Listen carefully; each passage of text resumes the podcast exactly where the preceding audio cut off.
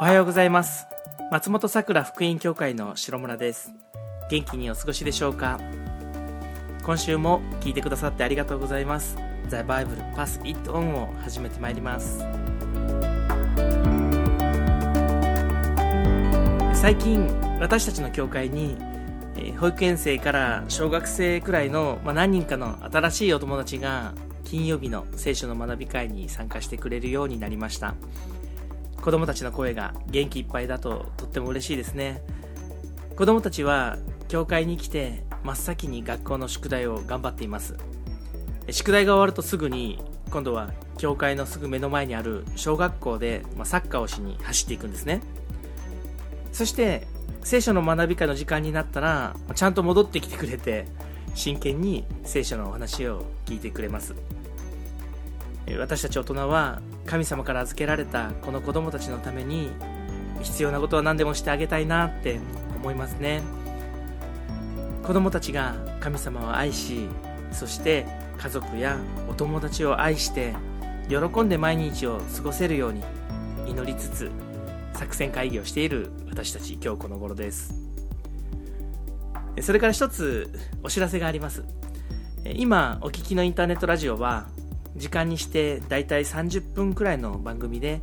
礼拝のメッセージを基本としています。これとは別に来週くらいから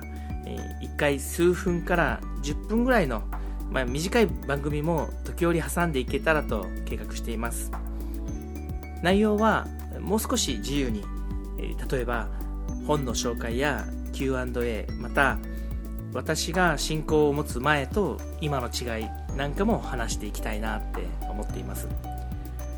えと言いましても、こちらはほぼ思いつきで、これ皆さんと共有したいなと思ったら、まあ、すぐに配信するようなコーナーですので、より一層お気軽に聞いていただければ嬉しく思います。それでは、この後、聖書を朗読いたします。今日の聖書箇所は、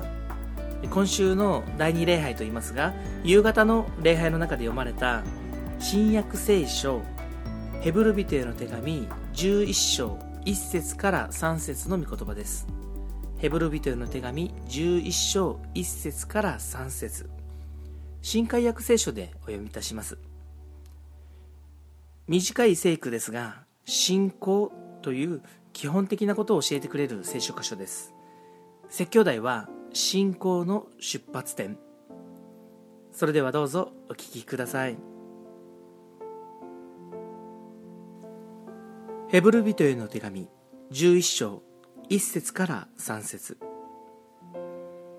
信仰は望んでいる事柄を保証し目に見えないものを確信させるものです。昔の人々はこの信仰によって称賛されました。信仰によって私たちはこの世界が神の言葉で作られたことを悟り従って見えるものが目に見えるものからできたのではないことを悟るのです。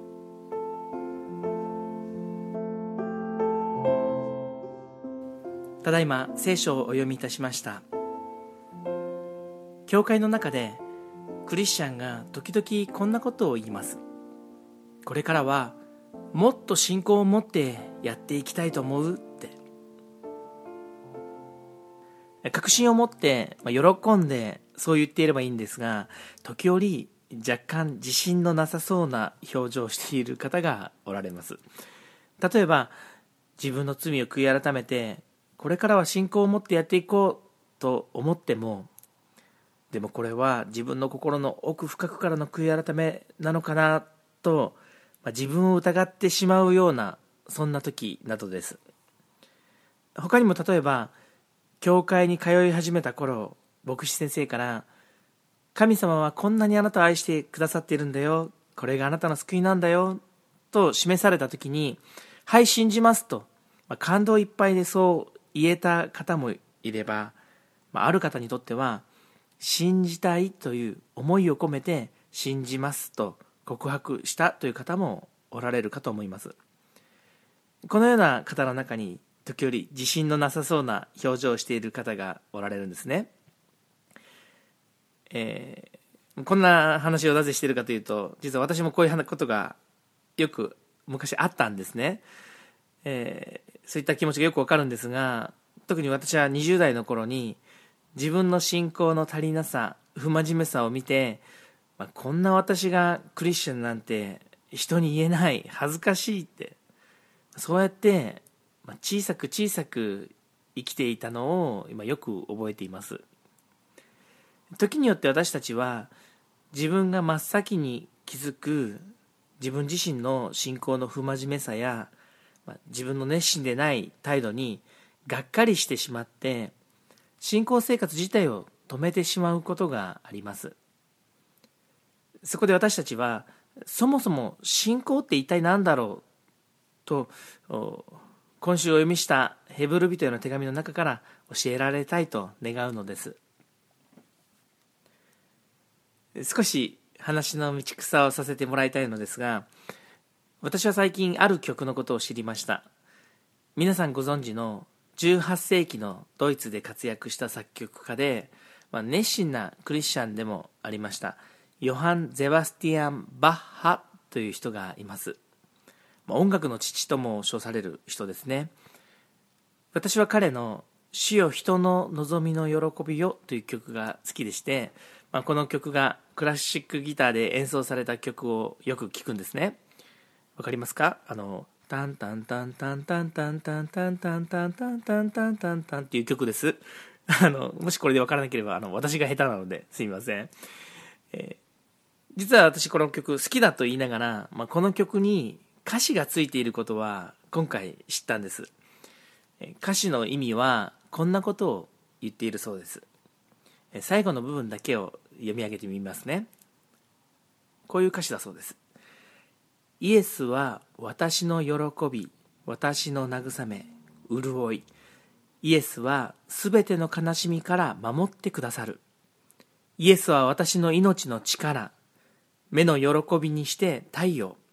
魂の宝であり歓喜。だからイエスを離しません。この心と視界から、まあ、こんな歌詞がついた曲だったんだそうです。ですからこの曲を歌う人はイエスは私の喜びだと歌っているんです。イエスは私を悲しみから守る命なんだ。太陽だ。だから私の心からまた見えている視界から絶対にイエスを離さないんだ。イエス様を見続けるってそういう歌詞として作られた曲だったんですね。実はヘブル人の手紙の主題としてよく選ばれる聖句にこのバッハのこの言葉が通ずるんじゃないかなと思って、先に紹介させていただいたんです。ヘブル人の手紙のよく主題として選ばれる聖句に12章2節のこんな御言葉があります。信仰の創始者であり完成者であるイエスから目を離さないでいなさいという。そんな言葉です。もう一度読みします。信仰の創始者であり完成者であるイエスから目を離さないでいなさい。そう書かれているんです。この手紙を書いた著者もイエス様から目を離しちゃいけないってそう言っているんです。ヘブル人への手紙によりますとこの手紙を読んでいる当時のクリスチャンは信仰を持っているというだけで牢に連れられ激しい迫害を受けていたようです。それでこの著者は手紙を読んでいる人たちに信仰をしっかり持ってほしい迫害を恐れるなという応援のメッセージを発しています。そして迫害の中ではありますが10章の終わりの部分で私たちは恐れ退いて滅びるものではないと、まあ、はっきりと言うのです。どうして私たちは迫害の中恐れ退いて滅びるものではないのか。その答えが先ほど冒頭で読んだ聖書箇所につながっています。信仰は望んでいる事柄を保証し目に見えないものを確信させるからなんだと。当時の迫害は確かに自分や家族の死を脅かすものでした。多くのクリスチャンが恐れ気持ちが弱まっていたとも言えると思います。当時のクリスチャンに限らず今の私たちを含めて人というのは恐れを好むものではありません。しかしこういった恐れは私たちの生活の中にも身近にあると思うんです。例えば私たちは新聞などを開きますと毎朝のように悲しい事件を目にします。目や耳を覆いたくなってしまうような出来事です。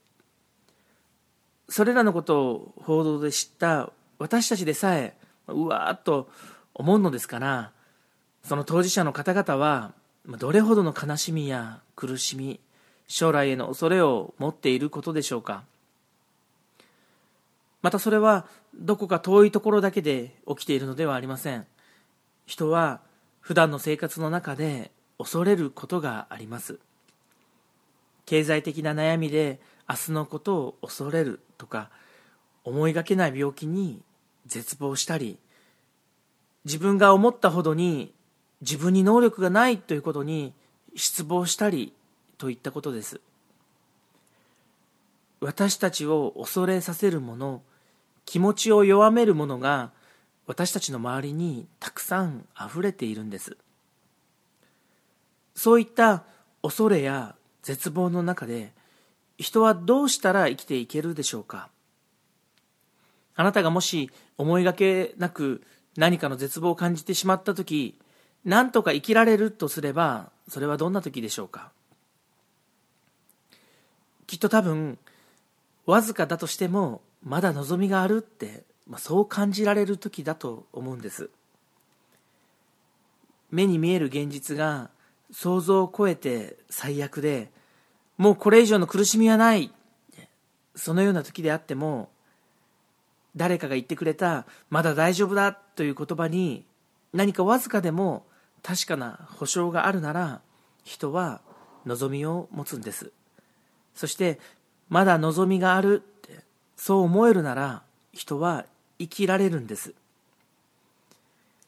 当時の教会は迫害という恐れにいつも取り囲まれていました。そんな彼らが望んでいたことが2つあったとこのヘブルビタの手紙の中にあります。その一つが神の安息です。困難な中神様からの安息休まる時が欲しいというものです。そしてもう一つが神様がいつもご臨在のただ主を仰ぐことのできる新しい都が欲しいそういったものでした。こんなところではなくて神様がお住まいになり神様がご支配してくださる都に住みたいそう望んでいたそうです。こういった彼らの望みが叶えられるかもしれない。そのための保証はどこから来るのでしょうか。それは彼らが過去に何か乗り越えてきた経験でしょうか？彼らの家族が彼らを支えてくれる愛でしょうか？いえもっと確実なものがあると聖書は言うんです。信仰は望んでいる事柄を保証するんだって。信仰こそが私たちが望んでいる事柄の保証だ信仰じゃなきゃダメだって言うんです。ここで言うこの保証とは、まあ、保証書権利書とも言えます。例えばもし自分の買ったばかりのテレビが壊れた時に私たちはそのテレビと保証書を持って買ったお店に行きます。係の方に対して私が例えば最近こちらで買ったテレビなんだけれど直してくれますか？と聞きます。すると係の方はもちろんです。どうぞ保証書をご提出くださいって言ってくださいます。しかしもしそれが掃除機の保証書だったらそれは有効ではありませんよね。またなんとなく似ているからといってパソコンの保証書を持ってきてもダメなわけです。必要なのはこの場合テレビの保証書です。それでなければいけないわけです。ですからヘブルビテの手紙の読者が望んでいること神の安息にふさわしい保証書は何かというとそれは信仰だって聖書は言っているんです。では信仰が大事だというのは分かったのだけれどすると次に望みの保証となるこの信仰とは具体的に何でしょうか？そういったことも考えてみたいと思うんです。信仰は信じて仰ぐと書きます。確かにそうなのですがそうすると人はこう思ってしまうことがあります。一生懸命信じて一生懸命に神様を仰がなきゃでもこの頑張りが望んでいることの保証救いの保証なんでしょうか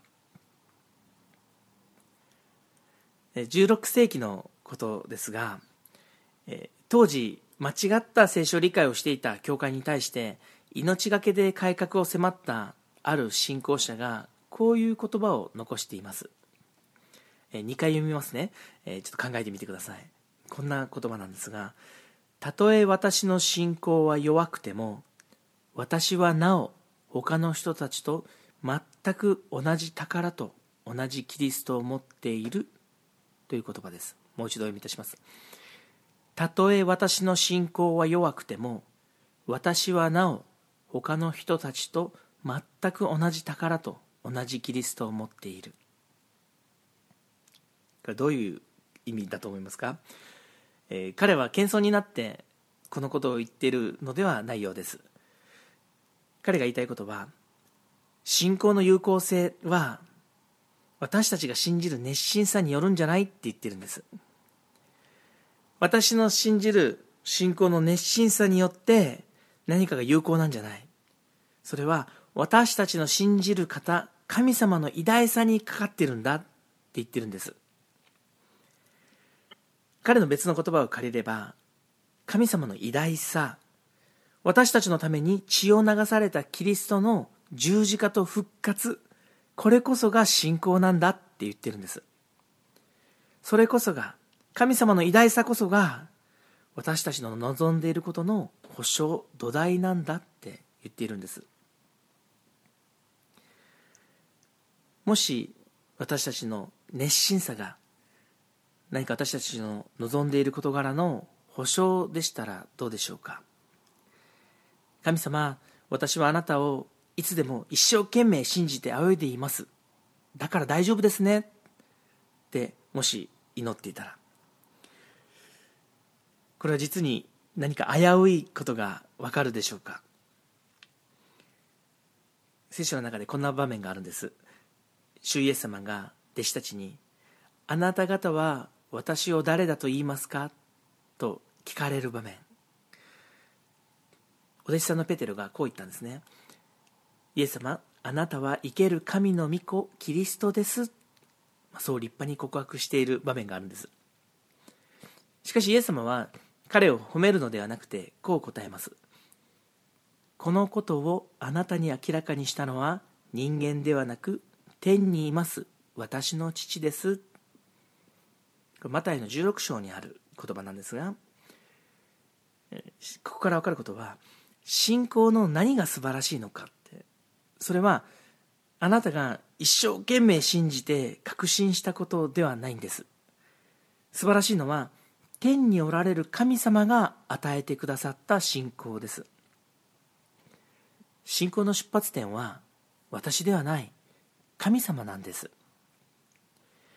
神様が偉大で愛情深い方だからそこに私たちの救いの確かさがあるんです。もう少しだけこの聖書の箇所を、えー、味わってみたいと思うんですがこの手紙の冒頭には神様が御子によって世界を作られたというメッセージがあります。つまりこの世界は神様の御子によって作られた。この御子はイエス・キリストであるということがヘブル人への手紙に書かれたもう一つ大きなテーマなんです、まあ、このことが最初に読ませていただいた信仰は目に見えないものを確信させるものですという言葉につながっていくんですね。まあ、私のことで恐縮ですが15年ほど前にこんなことがあったんです、えー、アフリカ内陸部のある貧しい村を訪ねたことがあるんですね、小さな子供たちが私のところにたくさん集まってきてくれたんです。で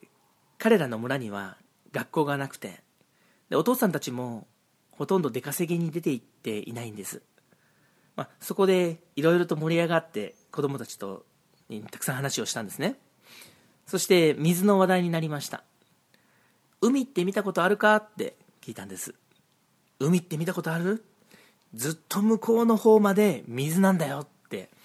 私が言いました。すると子供たちは、まあ、口々に笑いながら言い返してくるんです。意味がわからないって。ほとんどの子が海を見たことがなかったんです。水というのはお母さんと一緒に毎日一生懸命深い井戸から大事に汲み上げるものです、まあ、私はまあ語学力の問題で、まあ、海の水はしょっぱくて、まあ、簡単に飲めるものではないってそんな説明はまあ省いているんですが、まあ、どちらにしてもそういった水がまあ一面どこまでもあるなんていうのは、まあ、子供たちには想像できないんです。でもこれってまあアフリカの田舎の子供たちだけの話じゃないと思うんです。日本でも多くの大人はこの世界を作った神様がいるということを信じることが難しいようです。この世界は神様が作られたというと、まあ、口では笑わなくても心の中でこの人本気でそんなこと信じてるのかなと思ってしまいます。まあ、これが普通なのかもしれません。私たちももし自分の思いや自分の確信だけでこの世界を見たらこの世界には不思議なこと不確かなものがたくさんあります。時に絶望しか見えない時もあります。ちょうどこの日曜日の朝の礼拝で旧約聖書の中から預言者エリシャの話があったんですがそこでこんな場面があったんです。旧約の預言者エリシャが敵に囲まれてそしてものすごい軍勢を見たんです。人間の目にはエリシャたちの周りには、まあ、敵の馬と敵の戦車と軍隊そんなものしか見えませんでした。絶対絶命のピンチです。しかし信仰者エリシャはその周りに天の火の軍勢が取り巻いて山に満ちているのを見ていました。私たちも信仰によって霊の目が開かれた時この世界を作られご支配しておられる方神様がおられることを信じることができます。言い換えれば見えているものは本当は見えないものに支えられているということを信仰によって悟ることができるんです。私たちが生きられる確かな望みは何か。もし私たち自身の信仰の強さがその計りだったらそれは危ういです。かつて私は神様を見ずに自分の信仰だけを測っていた時にそこには失望しかありませんでした。こんな私がクリスチャンなんて人に言えない恥ずかしいって。20代の私はそうやって生きてきました。しかしそれは間違いでした。本当は信仰は神様の偉大さを出発点としなければいけませんでした。私たちは信仰の創始者であり完成者であるイエス・キリストを望みとしなければいけません。このイエス様が十字架にかかられるほどに私たちを愛し私たちを救おうとしてくださいました。こんな私がクリスチャンなんて人に言えないではなかったんですね。こんな私をも神様は愛してくださっていた。そのことが私たちの望みなんです。そのことによって私たちは何度でも立つことができるんです。300年前バッハがイエスは私の喜びだ歓喜だ。このイエス様から絶対に目を離したくない。と歌ったように今週私たちの視線もこの主を見上げつつ歩んでまいりましょう。お祈りいたします。恵み深い愛する天の父なる神様。今週も御言葉を感謝いたします。私たちは目の前に起こった出来事にすぐに右往左往し時に恐れさらに自分の信仰の弱さにがっかりしてしまうような未だそんなことを経験するものです。しかし私たちの信仰の望みは神様の偉大さであり主イエスにあることを今日教えられ感謝いたします。私たちも信仰の先輩方に習いこの主イエス様から目をそらしたくありません。天を見上げイエス様に望みを置く私たちでありますように。目には見えないあなたが私たちをお支えください。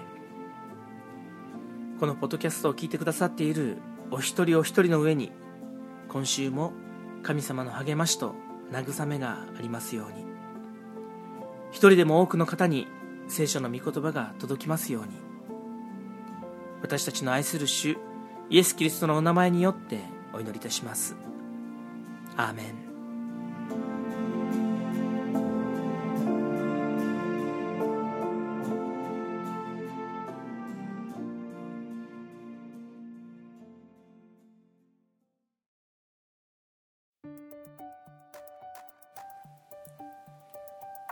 第3回目のポッドキャストをお聞きくださりありがとうございました。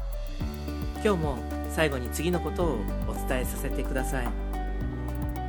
何かお聞きになってご質問やご意見等ございましたらどんな内容でも結構です。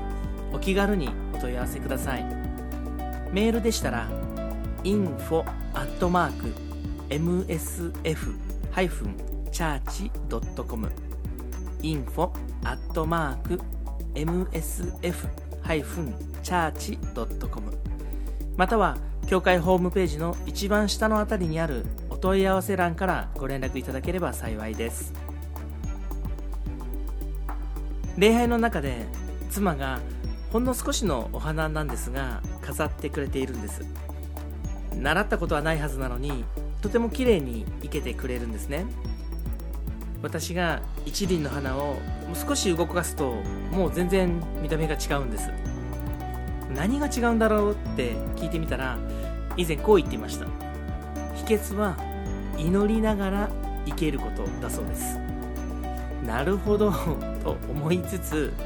しかし本当はそれ以外にも秘密があるはずです。と深追いしても私にはわからないと思うのでアメンって本当だねって意味なんですけどね、えー、本当だね、僕もそう思うよって意味を込めて、アメンってクリスチャンっぽくうなずくだけにしておきました。今週の The Bible Pass It On は以上です。